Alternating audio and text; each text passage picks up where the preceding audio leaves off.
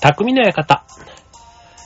はい、川崎匠です。チュアヘオ .com の協力でオンエアしております。はい、えっと、先日ですね、僕が去年共演させていただいた、えっと、劇団つばめ組で、えっと、共演させてもらっている役者さんが所属している劇団。ちょっとなんか話が長くなりましたけど、えっと、石倉健志郎とカッパ三兄弟という劇団が、えっと、東京都の荻窪というところに劇場を持っててですね、そこでの定期公演に、えっと、見に行ってきたんですね。そう。で、僕この劇団ほんとね、すごい好きで、そう。で、これ別になんかあの、お世辞で言ってるとかじゃなくって、そう。あの、これね、もっと絶対売れる可能性があるというか、ほんととにかくね、面白いんですよ。面白いって何が面白いって、あの、いわゆる、その、吉本新喜劇じゃないけど、ああいう、こうね、面白さ、別にあの、なんか、こう、吉本にあるような、ああいうまた笑いとは全然違うんですけど、とてもね、あの、話の作りが面白いというか、展開が、こうね、ちょっとカオス感があって面白いっていうのかな。うん。だから、なんかこう、別にコンプライアンスに違反してるとか全然そんなこともなくてですね。そう、なんかこのあたりを絶妙についてる、なんか誰も傷つけない笑いだし、そう、これがね、またあと、出てる役者さんのアドリブ力っていうのかな？なんかイレギュラーとかトラブルの時のその動揺のしなささ、あとはその間違いなくトラブルはお客さんは気づいてるんですけど、それすらももうなんか話の別に一部分には当然思えないんですけど、明らかにもうアドリブではあるんですけど、そこをね、なんかこううまく乗り切ったことで、かえって逆にそのシーンがこう印象づくっていうのかな。うん。これはもう本当にね、役者のテクニックというか、力量そのものなんですけど、これね、ほんとすごいなって、なんか違う意味でね、僕はや同じ役者っていうことをね、やってる身として、こうセリフをね、ちゃんと決まったように言うとか、表現力をね、こう喜怒哀楽とかを出すとか、まあそういったところはもちろんね、役者としてすごい大事なんですけど、このね、あの、ある意味コントというか、コメディアンに近いセンスっていうのかな？なんかそれってすごい力だなって思うし、これ別にね、あの、そういう芸能というかね、そういう舞台とかじゃなくても、結構社会人、ね、普段仕事の中でも意外とそのアドリブって結構使う場面ってあると思うんですよね。うん。で、要はあの起点が効くとかっていうのもある意味アドリブと同じだと思うんですけども、なんかそういうのって得意な人と得意じゃない人っていると思うんですよ。ね。で、割と、アドリブ苦手とか、あとはその、急に何かをね、こう、話を振った時に、こう、無茶ぶりみたいなことを言ったりするのって結構ね、もうあの、なんか無茶ぶりっていう風に言うことで、ある意味ちょっと逃げの防線をちょっと作ってるようなところもあるじゃないですか。でもね、このアドリブをうまく乗り切った、かわした時とかに、その人の、なんていうの、こう、器の大きさとか、なんかそこがすごく垣間見えて、むしろ、あの、一目置く存在になるのって割とそういう場面を見た時かなって思ったりするんですよね。はい。なのでね、できればね、僕もあのアドリブ力ね、本当にね、身につけたいなって思うわけです。はい。この間はね、本当に舞台っていうね、そんななんかこう、丸裸になってこうね、見られるようなそういうところでね、あと予期せぬハプニングにいかにこう、乗り切るかっていうね、なんかそこもすごいね、今回あの、楽しませていただいた、そんな舞台でした。はい。えっ、と、15日、これは日曜日がね、千秋楽だったんで、もうね、ちょっと見ることができないんですけども、はい。えっ、と、ぜひ、えー、市倉健志郎とカッパ三兄弟というね、これで検索していただいたら、劇団の紹介出てきますので、機会があったらぜひね、皆さんにも見ていただきたいなっていうふうに思います。はい。ということで、今日のテーマ、アドリブ力でお送りしたいと思います。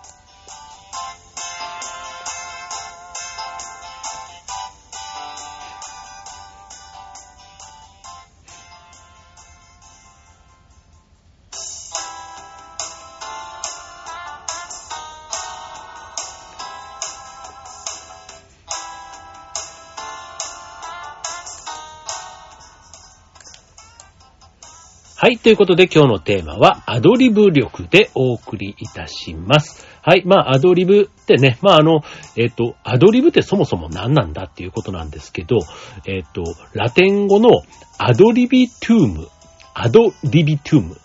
が由来の外来語で、好きなように、気ままにという意味があるんですね。まあ、日本ではアドリブっていうふうに言われて、まあ割とね、やっぱり演劇とか音楽とかね、ねそういった業界とかでも、まあ一般的には使われます。はい。まあ、えっ、ー、と、演劇とか音楽の中で言うあるアドリブっていうのは、まあ、例えば台本とか楽譜に書かれていない演技や演奏などを即興で行うことを指します。で、日常生活やビジネスシーンなんかで言うと、まあ、予期できない出来事に臨機応変に対応すること。まあ、即興でね、話をすること。なんか急にね、あの、今じゃあ、なんとかさんがいらっしゃってるので、ちょっと挨拶をしていただきましょう、なんて言って、こう、振られた時なんかに言うのが、まあ、アドリブっていうふうに一般的に言われています。はい。まあ、基本的にね、事前の準備なく行うものですけども、アドリブ力。実は、事前の準備と日頃からの意識で身につけることができるテクニックでもあるということで、今日ね、この番組でお届けしたいポイントになります。はい。まあね、これアドリブってね、割とそういうの得意不得意って、ね、やっぱり人によってあるなーってやっぱ思う、思うわけじゃないですか。なんですけど、まあこれね、やっぱり苦手っていうのはね、その訓練が足りないというか、訓練をする機会がなかったっていうふうに考えた方がいいと思うんですよね。はい。で、アドリブが苦手な人、ね、一般的にあの、特徴としては、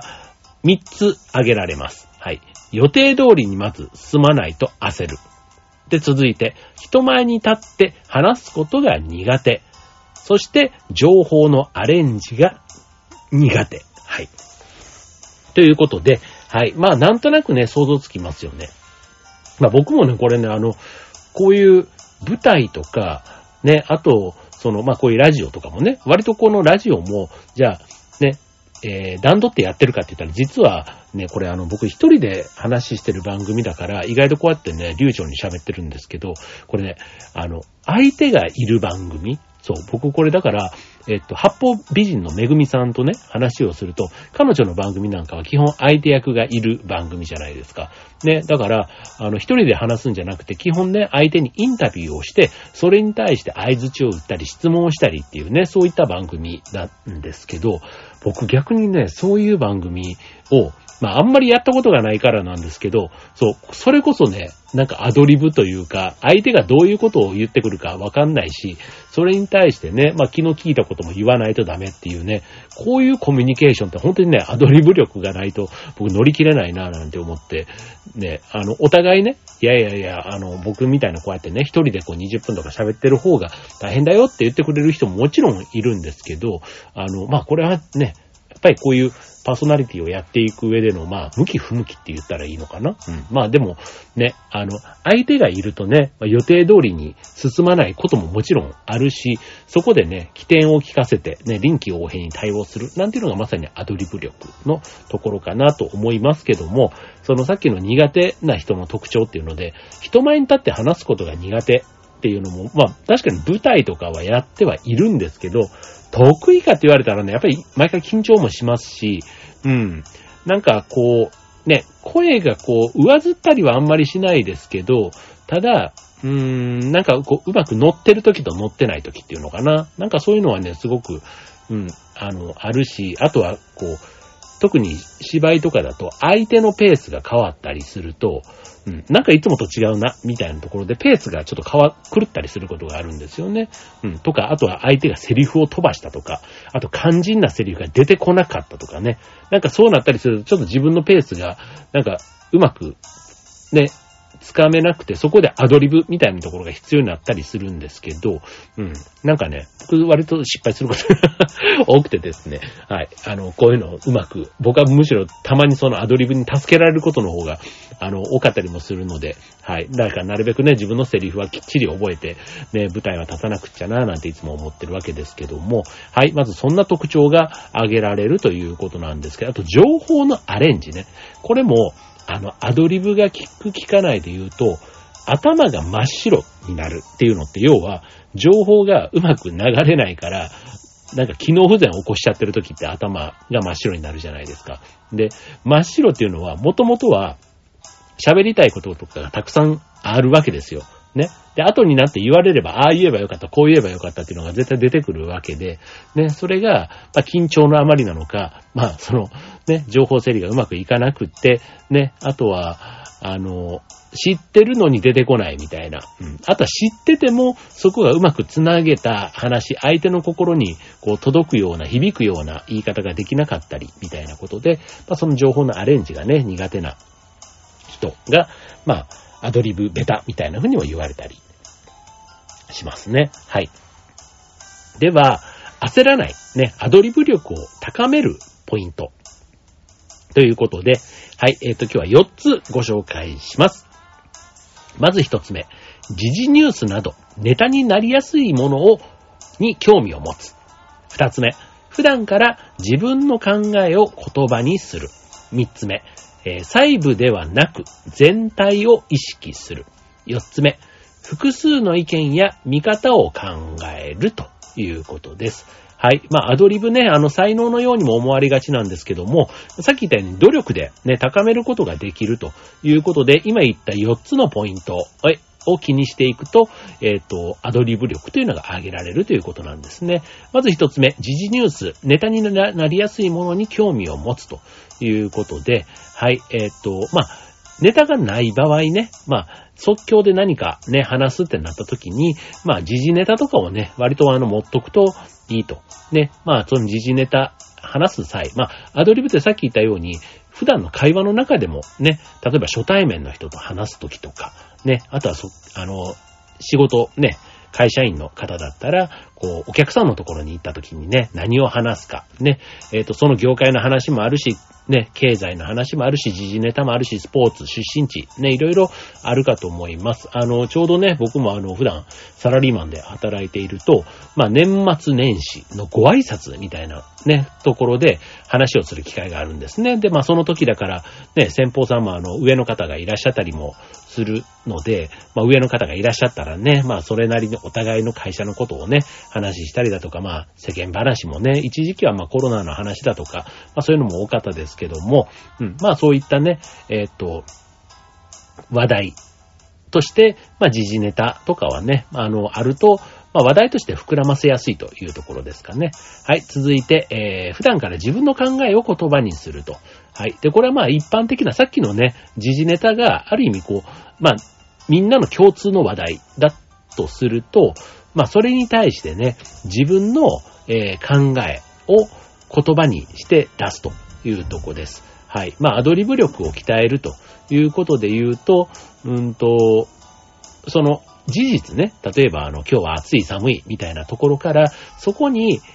対して自分がどうだったかみたいなところをね、あの、感じたことを話すと、まあ、人も関心を持ってくれると。いうところで、アドリブとしては成功ということになりますね。結局なんか、バツナギだけで、こうなんとなく話をした内容って、結構バレやすいというか、ね、当たり障りなく、あ、なんかその時間が早く過ぎればいいなっていうふうに思ってるのかな、みたいな、なんかそういうので意外とね、バレちゃったりするんですよ。そう。だから、えー、っと、自分の考えを言葉にするというのはとても大事ということですね。はい、続いて、えー、細部ではなく、全体を意識する。はい。えー、これ原稿を読み上げるような時とかだと思うんですけども、これあの、例えば、ね、えっ、ー、と、1から10まで、こう、仕事の、まあ、台本とかだったらね、ちゃんと台本通り読まないとダメっていうのはあるんですけど、こう、仕事でプレゼントかするとき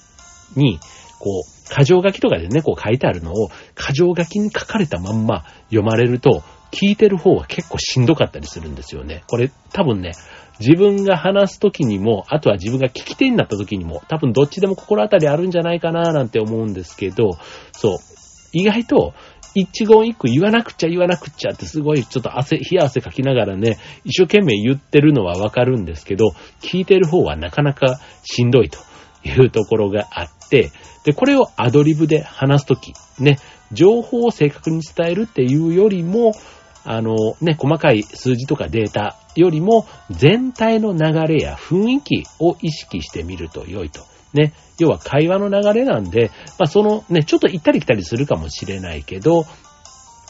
えっと、なんかね、自分の中であの、細かい情報に入り込みすぎて、途中で噛み始めたりするともうなんか、だんだん話したかったことが忘れて、もうなんか、それこそパニックになってきて頭真っ白みたいなね、さっきの話のようになりがちなんですけども、まずね、大まかな流れみたいなところで、それで聞いてる人の顔を見たときに、食いつきのいい話題。あ、ここちょっと反応が良かったなっていうところからまず例えば話を膨らませてみる。なんていうのでもやり方としてはあると思うんですよね。もうこれ本当にね、そうなってくると、アドリブ力、ね、さっきの芸人さんとか、ね、そういうあの、まあ、話し慣れてる人ね、あの、ステージとか、ああいったところで、パネリストとしてね、こうなんか話、司会とかやってるような、そういう方って割とね、その場の空気を読んで、ね、話の流れをそこで作っていくなんていうのはまさにアドリブ力のね、典型かな、あのね、発揮できてる、わかりやすい例かなと思います。はい。そして、えー、複数の意見や見方を考えるということで言うと、これも、えっと、自分のね、意見とか価値観だけじゃなくって、他の人、どんな風に感じてるのかな、みたいなところを考えてみると良いということですね。はい。まあ、だから、えっと、自分のことばっかりこうやって言おうとすると、それがだんだん噛み合ってない状態がもしね、あったりすると、結構あの、きつかったりするので、そこをね、客観的にというか、ちょっと一歩引いてみて、ね、相手はどんなことを逆に望んでるのかな、みたいなところをね、ちょっと考えながら、えっ、と、自分の引き出しの中から、ね、その場にあった会話、ね、あとは話題というか、を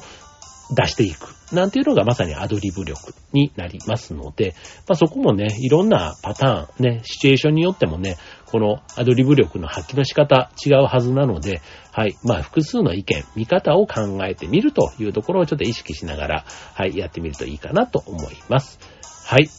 ということで、ね、えー、っと、事前準備とトレーニング、さっき言ったね、4つのポイントを意識しながら、まあ、アドリブ力ね、求められる場面、意外と多かったりします。けども、うまく対応できたら、意外とこれ、ね、あの、評価されたりするもんです。で、僕ね、アドリブ力って本当に仕事の場面でもそうなんですけど、何気なくね、発揮でき、何気に会話見ることが多いのは、僕やっぱり飲み会の場面ってね、まあ、最近ね、あんまりこう、大きなね、宴会とかね、漢字みたいなことをやってる人と出くわすこともないんですけど、大体宴会ってイレギュラーなこと起こるじゃないですか。ね、あの、まあ、いわゆる無茶ぶりって言われるね、場面とかが起こりやすいと思うんですよね、仕事の時間よりは。そう。でもそんな時だからこそ、その場をね、しらけさせない、盛りや、より盛り上げるための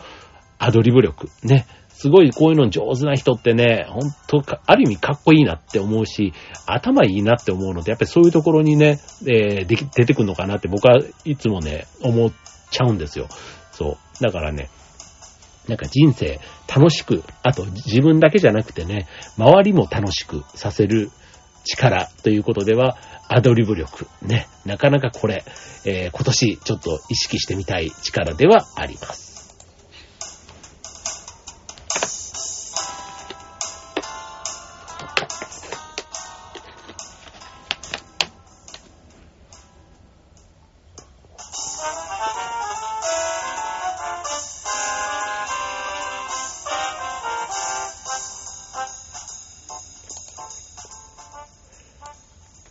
はい。ということで、今週の匠の館、アドリブ力でお送りいたしました。はい。えー、っと、ね、僕、あの、来月なんですけど、あの、他のちょっと FM さんに呼んでいただいて、出るんです。そう。ゲストで、あの、呼んでいただくんですけど、で、一応まあ僕のね、普段やってることなんかを話しするという感じなんですけど、もう、そう。で、僕もまあ一応ね、こういった形でラジオをやってるじゃないですか。だから、まあ FM 局、ね、同じラジオラジオっていうことで言ったら、ね、全然緊張しないはずと自分で思いつつ、ね、さっき言ったその、相手がいるとか、あと、意外とね、